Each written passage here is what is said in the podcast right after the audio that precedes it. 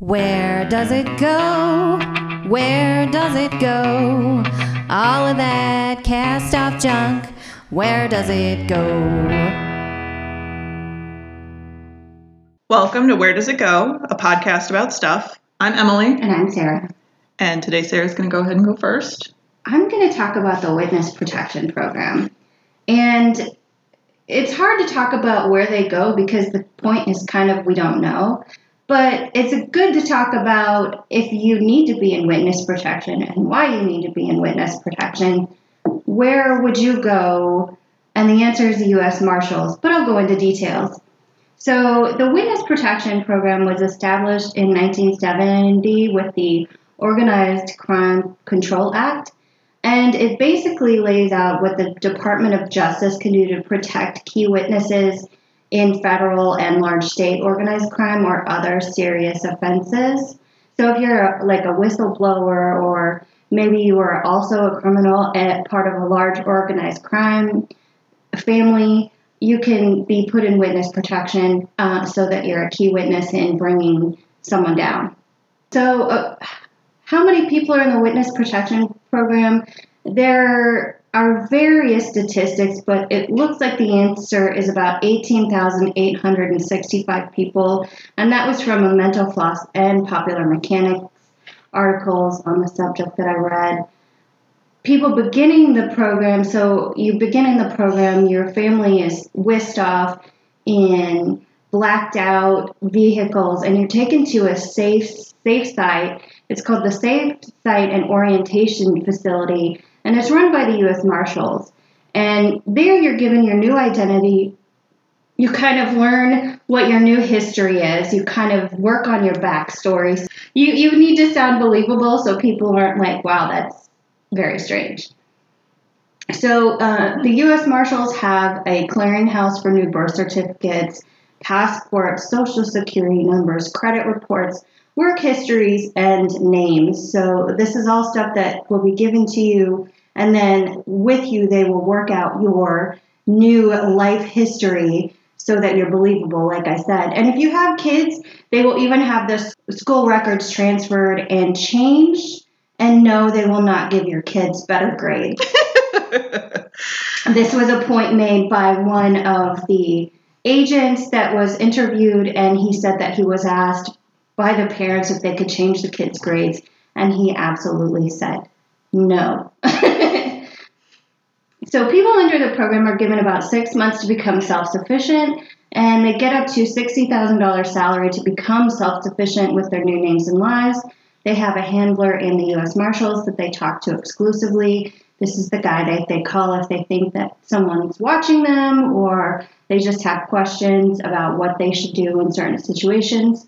And witness protection cases, this was actually a good thing, actually work. The conviction rate of the trials with protected witnesses that testified was cited as 89%. So they have an 89% conviction rate with these mental with these uh, I almost said mental with these protected witnesses in these trials.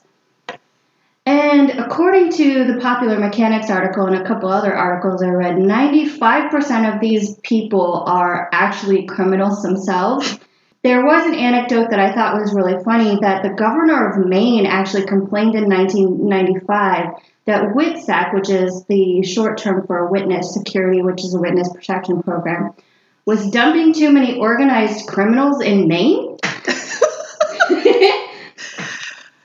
so he was, he was kind of mad that there were all these organized criminals um, in Maine. So he was like, stop, stop dumping all these organized crime people in Maine because we don't want them. And you would think he would not put a ton of them in the same place because they might know each other. But that's just me. I don't know. Is Maine sparsely populated? Not really. Hmm. I just think of like rocky beaches and lobster. Yeah. And if the witnesses themselves, as I said, they're criminals themselves, if they're doing time, they will often be relocated and apparently uh, are given special treatment during the time that they're there and um, before the trial. And interestingly, criminal recidivism, so this is the rate at which criminals go into prison, come out, and then commit crimes again, is a much, much lower for witness protection people than it is for people in jail.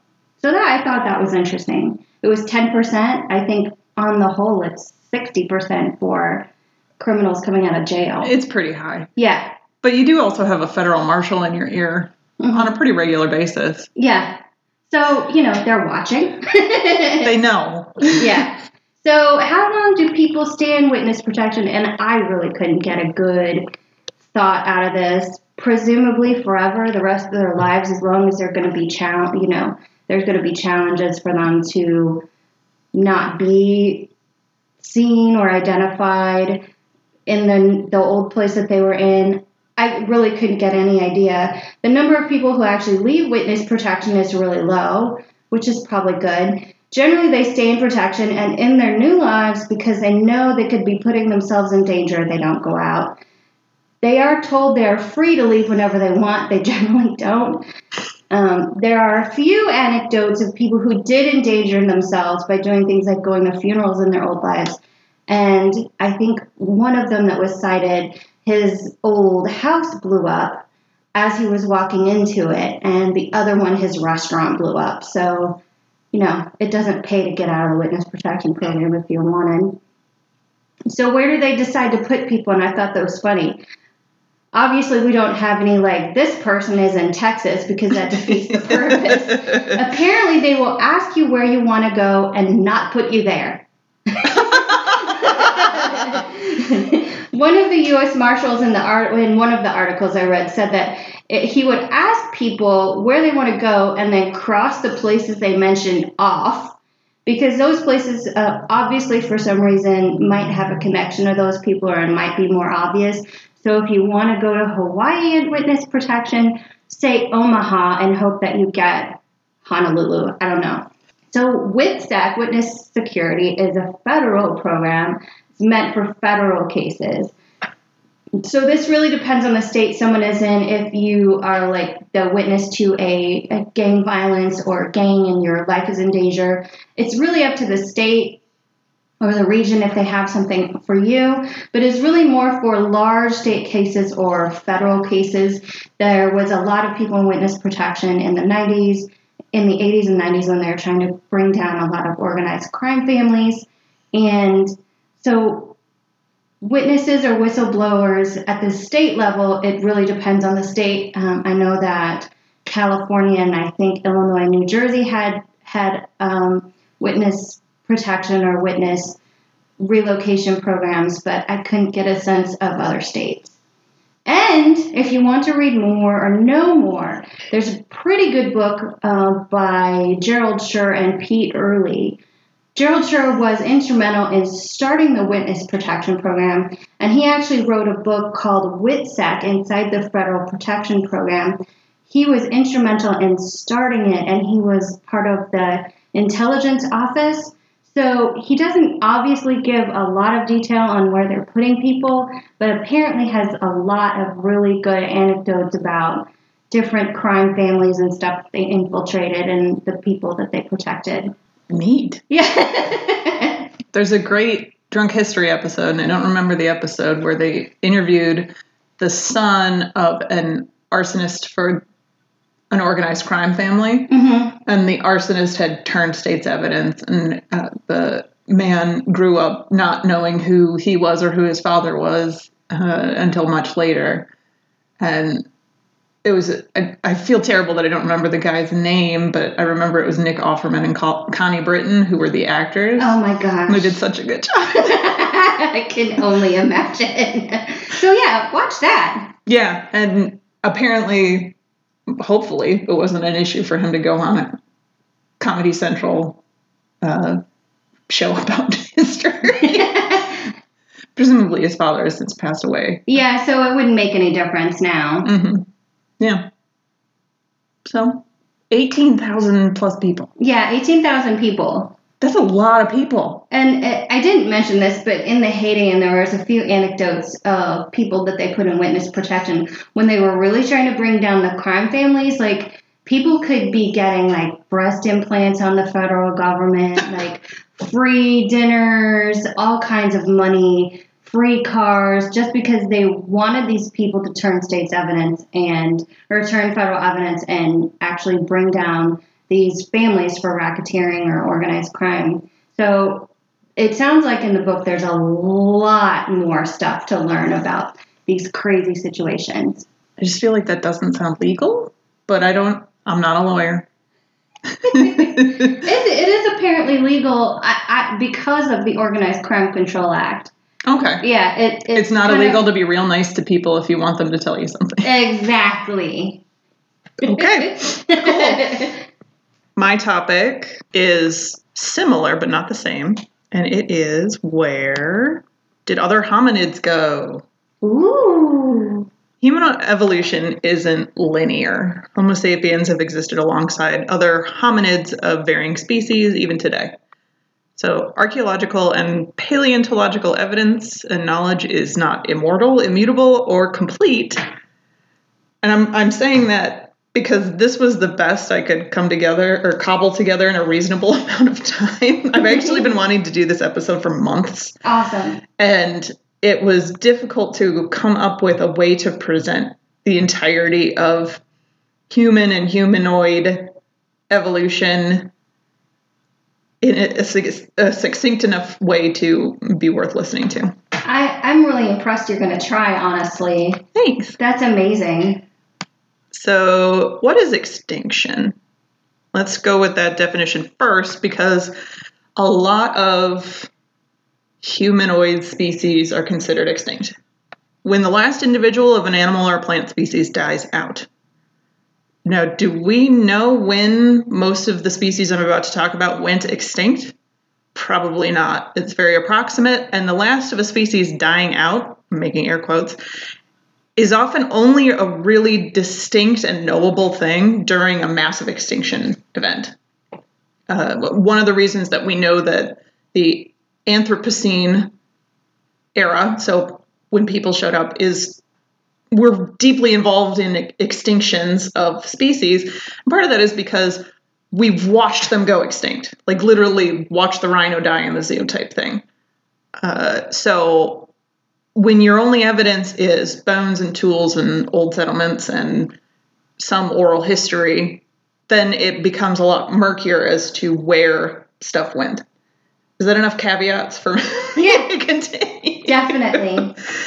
So we'll go along now to some terminology. Hominoid. Homini, I think that's right. Hominoid. So that is great apes, us, and gibbons. Gibbons are loosely related to humans. And then we get into hominids, which are no gibbons. Goodbye, gibbons. You're out of here. We've got living hominids. We're humans, orangutans, gorillas, bonobos, chimpanzees, and I put a sixth item of three question marks because this is a personal thought process. I'm not entirely sure that the number of, and I will probably do an episode on this, but the number of sort of cryptid myths about things like Sasquatch and Yetis and uh, what's the Bigfoot. I know Bigfoot specifically was like a human made myth. Like a guy had Bigfoot feet and made Bigfoot feet but the number of those stories in human oral history that persist today point to me to our knowledge of human and hominid evolution and existence not being complete.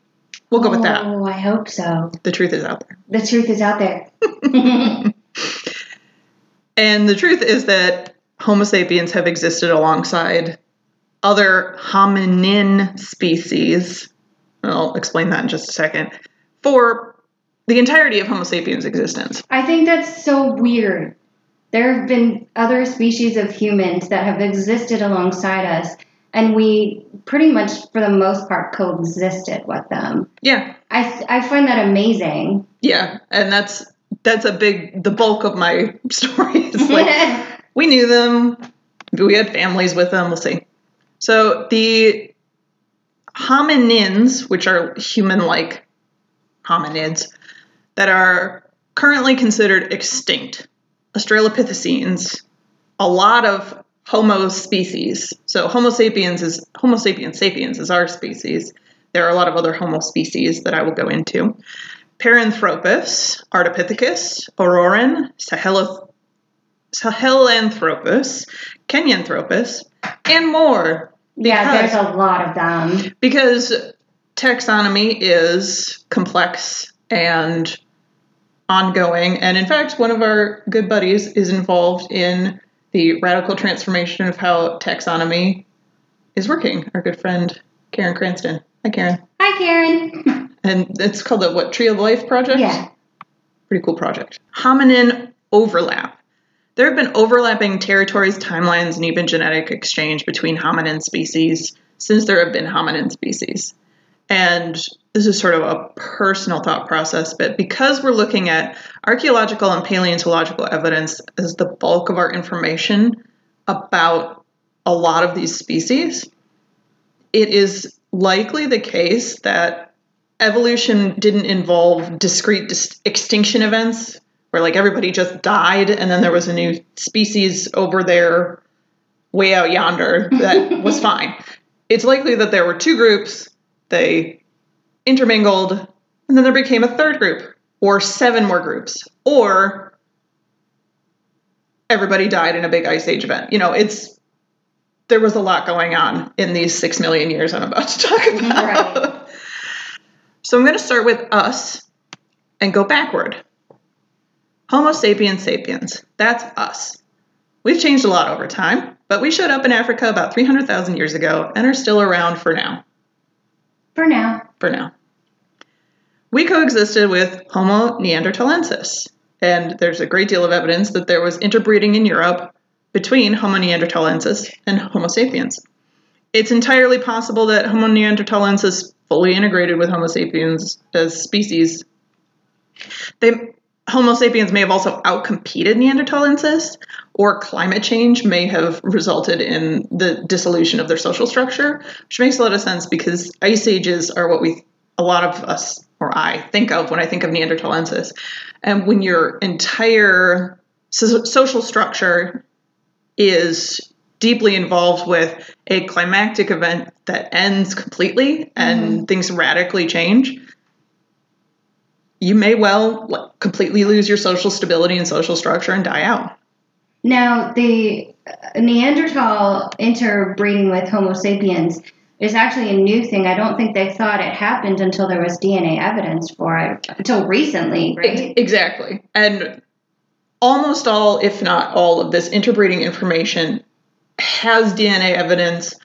Very little of it is, well, they were near each other, so they probably had kids. Like, it, Mhm. it's a lot of people are deeply uncomfortable with the thought process of evolution, which is unfortunate because it makes a lot of sense. And then also, a lot of people are deeply uncomfortable with the thought of being part caveman, which is unfortunate because it makes a lot of sense.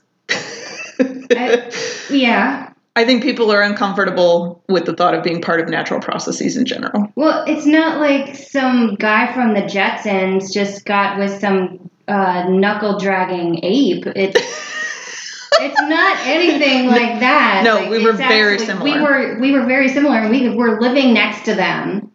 Yeah. Homo neanderthalensis is considered to have gone extinct ish because I am of the opinion that if a species fully interbreeds with another, are they extinct? Is the last one dead? I have Neanderthal DNA. hmm I send my spit into 23andMe. we are not sponsored. I know I have Yeah. Neanderthal DNA. Does that mean Neanderthals are extinct? Biologi- biological species concept is kind of a messy concept. Well, wasn't it Homo sapiens? Because we're Homo sapiens sapiens. Yes. Wasn't it Homo sapiens and Neanderthal? So you could even make the argument that Homo sapiens, just one this one sapiens, is extinct too, because we are now Homo sapiens sapiens. True. hmm Yep. Or maybe extinction events are. But species concepts in general are pretty fuzzy. Yeah. Also, and actually, Sarah's husband just brought this up as we were discussing recording, but we, Homo sapiens and Neanderthals, coexisted with Homo floresiensis. It's the hobbit, I'm making air quotes, species that was found fairly recently. Mhm. It was an island species. Uh, it was they were very short compared to us. That's why they were called hobbit species. It was probably island dwarfism. It's very common for animals on islands, regardless of their species, to just be real short and small. They likely went extinct around 50,000 ish years ago, which is in line with climatic events like the sheeting of glaciers and ice ages and stuff like that. That would have planet wide impacts, even if they weren't subject to glaciation or anyway. But that was a very recent, like very recent find. So it's the type of thing that points out to us immediately and very clearly that we don't know everything about this. And I'm not trying to in any way undermine all the effort that people have gone through and are going through right at this very second to tease out this information and better understand it. I'm more trying to point out that what I say is kind of loosey goosey. it's about me, not them. The predecessor of Neanderthalensis, Homo heidelbergensis denisova, were likely the first hominids, hominins to venture to Europe. They were also a Homo sapiens predecessor in Africa, so they were likely our predecessor and Neanderthalensis predecessor in different parts of the world. oh wow. And there's a fair amount of evidence that the Denisovans interbred with uh, Melanesians, which is a specific population of people that are originated around the Papua New Guinea area. They are early predecessors of all the Polynesians as they started to develop seacraft and seafaring and, and population populating all of the Pacific Islands essentially. Wow. So that ties a lot of things together in that we have a common ancestor with Neanderthalensis, and we have a common ancestor kind of with our with ourselves if if you have Melanesian ancestry. Uh, so, like I said, they were likely the first hominins to venture to Europe, and they gave rise to Homo sapiens in Africa, which means that they were moving and shaking. Yeah, definitely. They were wow. wa- they were walking around yes, they were. they were going for it. They likely went extinct, and again, air quotes, around 200,000 years ago. So uh, you can see there's a big difference between the 40,000, 50,000 ish in relation to Neanderthals, Homo flor- floresiensis. I think that's right. Sorry if it's not. Those are similar time periods. And then there's a big gap in terms of sort of extinction events or loss of a species. And I'm making that point because I'm later going to go into driving factors for either speciation events, so what's likely the result of us finding a bunch of different species that are all from around the same time, and extinction events. hmm There was another early Homo species in Europe, Homo antecessor. It may have been the first hominin in Western Europe, and there's evidence that they were cannibals. Oh. uh, okay then. they probably went, like, truly went extinct because cannibalism is not a very functional social behavior. No. And even cannibalism in Homo sapiens is usually ritualistic or done after someone has died of natural causes. Like, it's not a common social construct. Mm-hmm. And it's actually a very common social taboo. What? Don't eat your neighbors. Well, and don't eat anything's brainstem. Yeah, that's that has a lot of evidence that you're going to end up getting some horrible disease that way. Yeah, so There's a lot of horrible spongiform encephalitis from that you can get from eating other people's brains. they went extinct around 650,000 years ago. Yeah, well, they ate each other. Yeah. Now let's talk about Homo erectus. This is a really interesting species. yes. Uh, they went everywhere, everywhere. They were busy bees. They are the longest species existence of hominin. They had the uh, nine times the species lifespan, not like individual lifespan, li- but nine times the Homo sapiens span of existence. So they were around for a long time Wow. they spread to different parts of Africa, all over Africa. And Africa, I'm going to make another point here, is an enormous continent. Yes. enormous. Most maps that we see in North America do not have a projection, which is how the map goes from a 3D sphere to a 2D surface. They don't have the projection that shows Africa in proper proportions because the focus becomes North America. That's why Greenland looks so dang big on a lot of maps. It's not as big as it looks on a lot of maps that are available in North America. So I just want to emphasize that. So even if a hominin species didn't leave Africa, if it moved around in Africa, that's a lot of migration Yes. on two little feet with no shoes. right? So spreading from different parts of Africa and Asia, uh, it's thought that they went extinct, and again, I'm putting a question mark, 140,000 or 143,000 years ago. That's really not that long ago. It's not, because these are some of the earliest Homo species. So they're the earliest, some of the earliest species that could be considered very, very direct ancestors to our species. Right. It's also, if you look at that, Homo heidelbergensis 200,000 years ago, Homo erectus 143,000 years ago. So those are two sort of similar timelines. Just want to point that out again. Wow. They had all sorts of subspecies Peking man, solo man, Java man. Like we heard a lot of these names in the Mhm. past. And they, they're, whether they're considered subspecies or not is changing, especially as we get more archaeological evidence as well as DNA evidence. And then I put the question mark with when extinct because they are predecessors of, say, Homo heidelbergensis, and then that's predecessors of us and Neanderthals, etc. And they moved around so much. They were so pervasive in such a long lived species. Are they gone? But we're getting now to the point where we have a real hard time getting DNA out of these bones because they're so dang old. Yeah. We have DNA evidence of Homo heidelbergensis. We have, I think, pretty sure. Yes, we do. Sorry. Welcome to my thought process. we have DNA evidence of Neanderthalensis. We have obviously DNA evidence of Homo sapiens. I spit into a, a cap and sent it somewhere, and they told me I have DNA. So, so we're now getting to the age where uh, that's going to be a, a tough, tough thing to get out of the bones because the bones have often now been completely replaced with minerals. That's how fossils work. We should do a we should do a where do bones go. exactly. I'm coming up with a lot of episodes just out of this one episode. I love this. I could talk for like six hours about this. I so I took a class in in college that was pretty much this topic. So that's why I am incredibly impressed that you're going to truncate it into your your 20 minutes or half hour. I'm trying. It's awesome. I love it.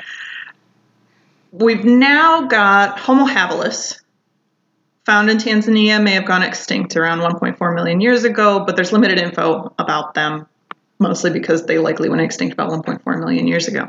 It's a long time ago. It is a long time ago. They may or may not be the same species as Homo rudolfensis. That's another thing, is that we're losing abundance of fossil evidence because of things like tectonic plate movement, etc. It just age. Also, I don't know if you knew this, but large parts of Africa are really hot, and that's not conducive to keeping tissue around Yeah. bone or otherwise. Homo habilis was likely the earliest Homo species, and before this, hominins were not closely related enough to us to be considered a Homo species, but this might change over time.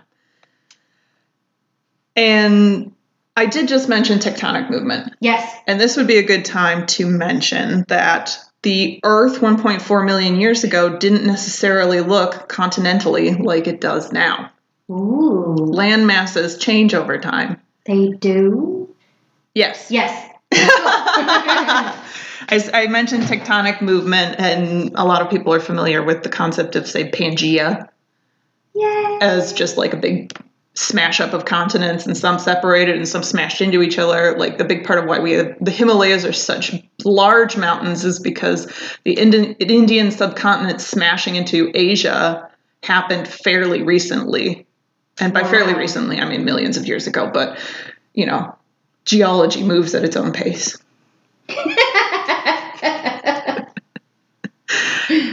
So it's worth noting as well. I mentioned that Africa is a lot bigger than a lot of people in, say, North America conceptualize it. The Earth didn't look the same, so walking to Asia might not have been as odd a thing as it sounds right now hmm to walk to Asia from Africa because a lot of the seas that exist now may have been in different conformations. And we also don't have full understanding of seafaring and, and human and hominin i don't know inception of seacraft. Right. because boats are made out of wood and uh, wood rots or you can burn it and so the history of wooden implements is kind of difficult to fully describe And they may have used that boat with all those logs or whatever they made, or coconuts or whatever they used, it, to make a house afterwards. So we Exactly. have no idea. Like Exactly. a raft is still a seafaring vessel. yeah a floating log is a seafaring vessel if the sea is small enough and your grip is good enough yeah, right. So there's a lot that we don't know that could have happened. Uh, there are several South African species, Homo species, that weren't around for comparatively long. Homo ergaster, Homo helmei, and Homo gautengensis, gautengensis, one or the other. They, I mean, maybe several tens of thousands of years, which sounds like a long time, but compared to the existence of, say, Homo erectus. Not really. Homo helmi- helmei may have left Africa, but it wasn't around for long, which makes me wonder about. I mean, heck, they walked from South Africa out of Africa. That takes some time. Yeah. But it makes me wonder about their relation to, say, Homo erectus, or were they just absorbed into another species? Because we're talking about species that looked pretty similar. There might have been different sized brain cases or different shaped teeth, or maybe the women and men in this society were of similar height instead of very different height. right.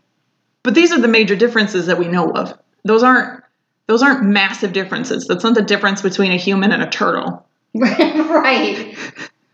Like having, you know, and, and having pointier teeth or having the women be taller or the men be shorter is not a massive uh, impediment to interaction on a social scale. Now we can go into earlier hominins. So these are species that aren't Homo species. Mhm. Homo means same, by the way. So it's species. A Homo species is similar enough to us to be considered kind of same. I'm, ma- Right. I'm making air quotes. I like that you dictate your air quotes. I, I I feel it's important for people to know when I'm being mildly uh, figurative or sarcastic. I love it.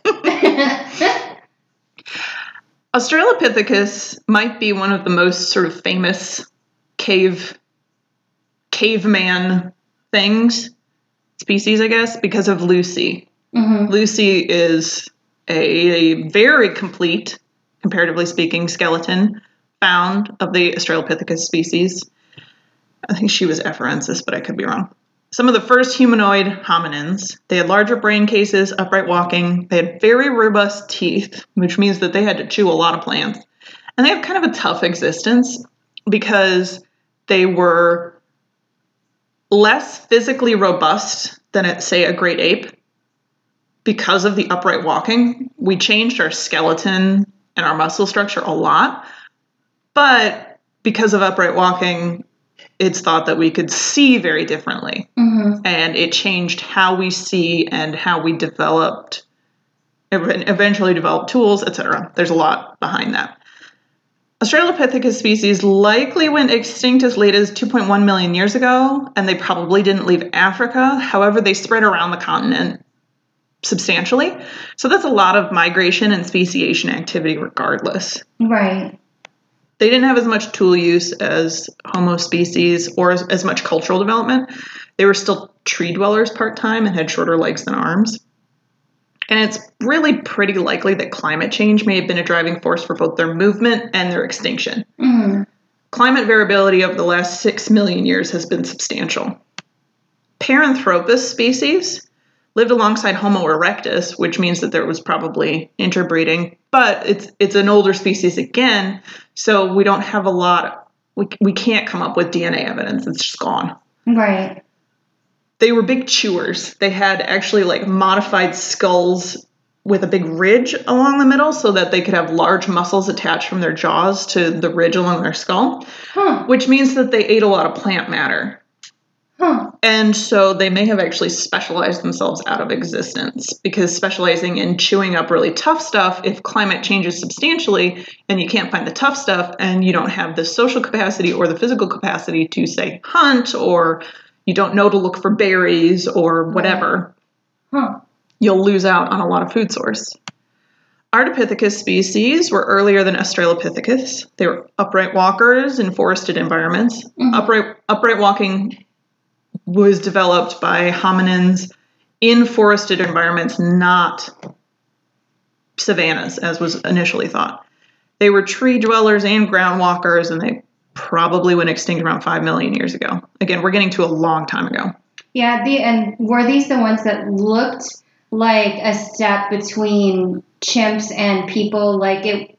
They looked more like apes than they would like we would say people look like. They do. They're definitely hominin, but they, yeah, they're just a little more ape-like. You would look at them and not think that they were a human Homo sapiens. Yes. It would be it, it would be like going to the zoo or some or an ape's habitat and looking at an ape. Really it would be Mhm. just a different behavior. Right. I don't know, when I when I see apes and monkeys, I am always struck by how human like they are. Yeah, they're interesting. Even like little marmosets and tamarins and stuff. Tamarins are so cute. yes, they are. Oh man. They're naughty, but they're Oh yeah, I don't want to be anywhere near one. but they're fun to look at. Orrorin are, I think that's a it's a newer discovery, Mhm. and are they're earlier species than Ardipithecus. They were upright walkers, and they probably went extinct around six million years ago. And then there's Helanthropus. They were upright walkers with chimpanzee-sized brains, which shows that upright walking came before increased brain case size. And I'll mm-hmm. talk about that in a little bit. And again, six million years ago, there was an extinction event. So we've got four million years ago, five million years ago, six million years ago, six million years ago. Those are our best understandings of the timing, and those are all pretty similar times. I know they're a million years apart, but it's also really old rocks at that point. yeah, exactly. Not compared to, say, the age of the universe, but compared to the age of like me. They're old, which makes me feel young. So, what were the driving events behind where hominin species went? And now I'm going to go, I went from modern to old, and now I'm going to go old to modern in terms of driving events. Bipedalism started at 6 million years ago, and hominins were mostly bipedal by 4 million years ago. And I just pointed out that time frame of the 6 million to 5 million Mhm. of the bipedalism development and how they weren't entirely ground dwellers. Right. There was still a lot of tree dwelling. By the time that tree dwelling was gone, a lot of these species were gone. So bipedalism showed a specific fitness for the environment at the time. Right. There's actually a reduction in species, known species, after bipedalism becomes the norm for hominins. So it's either outcompeting, it could even be direct, like elimination of your competition because mm-hmm. it's not unco- we, I mean we're we're territorial folks, all of us. Tools. By 2.6 million years ago, tool use was very common for hominins. Tools and tool use arose in multiple species. They were a great equalizer. We could make our own claws, we could make our own teeth. It also meant more meat in our diet, which meant bigger brains.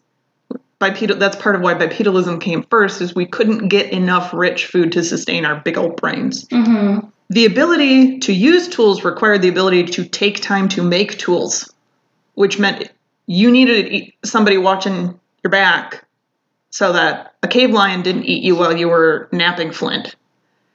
It was a big social coalescer. Is and this is some of this is just my personal conclusion, but I'm sure I'm not the only person who's come to that conclusion. You can see in timelines a large diversification of species after tool development. Paranthropus, Homo erectus, etc., showed up around the same time as tool development, which makes sense because you can get more food. Right. And speciation events tend to, it, it's, at least it seems with hominins, correspond with movement. Mm-hmm. And Homo erectus went like everywhere they could. They just went for it. Next, we've got fire. By 800,000 years ago, fire and human con- or hominin control of fire was pretty pervasive. And that provided, I would argue, even more modern convenience than tools. And I know that might be sort of a, an audacious statement, but safety, mm-hmm. light after dark, cooked food, Yum yum. warmth, meaning movement to cool, cooler climates, increased socialization, because you all needed to hang out near the fire, Mm-hmm. control of large scale or large scale environmental control. You could start a fire and burn all the animals into a specific area and then hunt them. You could start a fire and manage an area to turn it into grassland so that the grassland species thrive, so that you can have, say, let's talk about bison.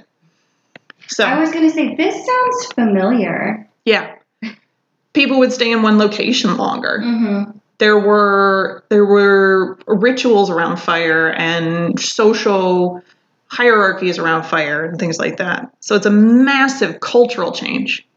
And there's another large speciation after this of homo species.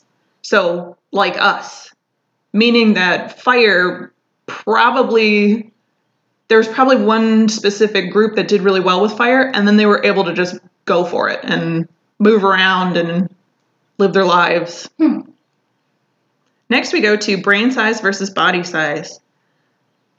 Large brains equal larger ability to think things through, socialize, build stuff, blah, blah, blah.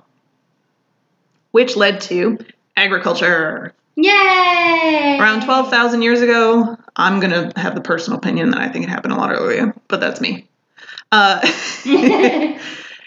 agriculture meant a stable food source, an exploding population size, mm-hmm. less hunter gatherer and nomadic existence, uh, social hierarchies, towns, houses versus, say, tents or some houses you didn't need to move versus houses you did need to move or housing you needed to construct in multiple places over the year. Right. At this point, there was a significant reduction in species of hominins, and pretty much just Homo sapiens, as far as we know, are still around. So, agriculture was a big push toward solidifying Homo sapiens as the last existing hominin species. Another major driver was climate. Climate fu- fluctuations cannot be understated in terms of driving speciation events and extinction. And I would argue we know better about the Earth's climate over time than we do about hominin evolution, interaction, and speciation over time because rocks hold a lot more information in their layers than just I mean you could you can look at all kinds of rocks to find climate information versus having to find that one rock that was a bone 5 million years ago. Right. Variability included droughts, ice ages, periods of relative stability and then loss of that stability, which sounds pretty familiar right now. no. It's a myth. It impacted movement of groups, what they could eat, whether they could find water. There's it's it's thought that around 80,000 years ago Homo sapiens almost went extinct because of a massive worldwide drought Hmm. and that the species population may have narrowed down all the way to only 10,000 individuals. Yeah, it, it was the bottleneck, right? hmm Your tool needs change based on climate. Your development of ideas like clothing. If it's real hot, you're not going to need a lot of clothing. No. If it's real cold, you're gonna you're gonna put something on pretty quick. I'm looking at that by that woolly mammoth and thinking, hmm, they look warm. hmm they do. and mean. Let's let's put it down before we put it on. so I had mentioned before uh, modern and archaic human interbreeding. And I think this is an important component that we're just starting to really learn about. And I think it's also important when talking about extinction because if I have Neanderthal DNA in me and I'm hanging out right here and I have a kid who's at daycare right now who has Neanderthal DNA in her, is that extinction? I would say no. I would agree with you, but I don't know that, say, even Karen Cranston would agree with us. But who knows? you could email us, Karen. We miss you. yes, we do. She's in Canada living her best life. Yay. There's a fair amount of evidence of Neanderthalensis DNA in European descent Homo sapiens. There's a fair amount of DNA evidence of Denisovans, which are likely Homo heidelbergensis, interbreeding with Homo sapien predecessors of Melanesians. Papua New Guineans, Fiji, Vanuatu, these are predecessors of Polynesian populations and Oceanian predecessors. However, it's possible that the male children of this interaction were infertile, but females were not. So there are portions of this general area, meaning like the entire Pacific Ocean basically, that have no Denisovan genetic contribution. And mainland Asia doesn't have a lot of evidence of Denisovan genetic contribution either. Huh. So it's a very sort of specific, discrete event or set of events that involved interactions genetically, and then it may have been very narrowly guided by, you know, fertility and viability. So you can only find it in the mitochondrial DNA for your mother, basically. It, it from what I was reading, it was X chromosome linked. Right. Okay. So it wasn't even mitochondrial DNA, Okay. it was specifically X chromosome. Wow. Interesting. Due to climatic challenges, recovering DNA from particularly South African hominins is difficult. It's hot there. Stuff dries out. DNA is wet. There is some evidence based on genetic observations of living people in groups that there's a small percentage of DNA was introduced to Homo sapiens in the area 50,000 years ago, 35,000 years ago, etc., meaning some interactions genetically with archaic hominins. Okay. So, from what you're saying, I'm getting that Homo sapiens came out of Africa. Both um, Homo heidelbergensis existed in all over Europe, and so we, or Homo sapiens, our ancestors, basically coexisted with them and interbred with them at the time. Yes, Okay, awesome. but not not all Homo sapiens have lineages from either Neanderthalensis or Homo uh, heidelbergensis. Right. Okay. So it just kind of depends. Right. Um, it depends on what whether your ancestors were around them or not. Yeah. And then also, you know, future movement, migration, etc. Mm-hmm. There's also a little bit of evidence, and this is a very recent piece of information, that there are genes from an as yet unknown archaic hominin in the Homo sapien human genome.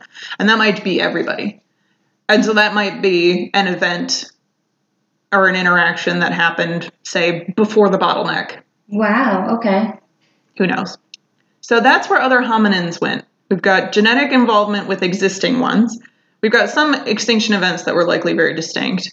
And then we've got an awful lot of migration. We've got a lot of who knows. Right. So it's a it's a fuzzy but interesting topic. So what's next? I think probably uh, climate change is going to lead us to Homo cyborgius, Ooh. Homo roboticus. I just I just think of Borgs. You can uh, find out more at wheredoesitpodcast.com and check us out on Twitter and Instagram. That's where we're most active. hmm And I, we have a Tumblr and some other stuff. Pinterest. Yes.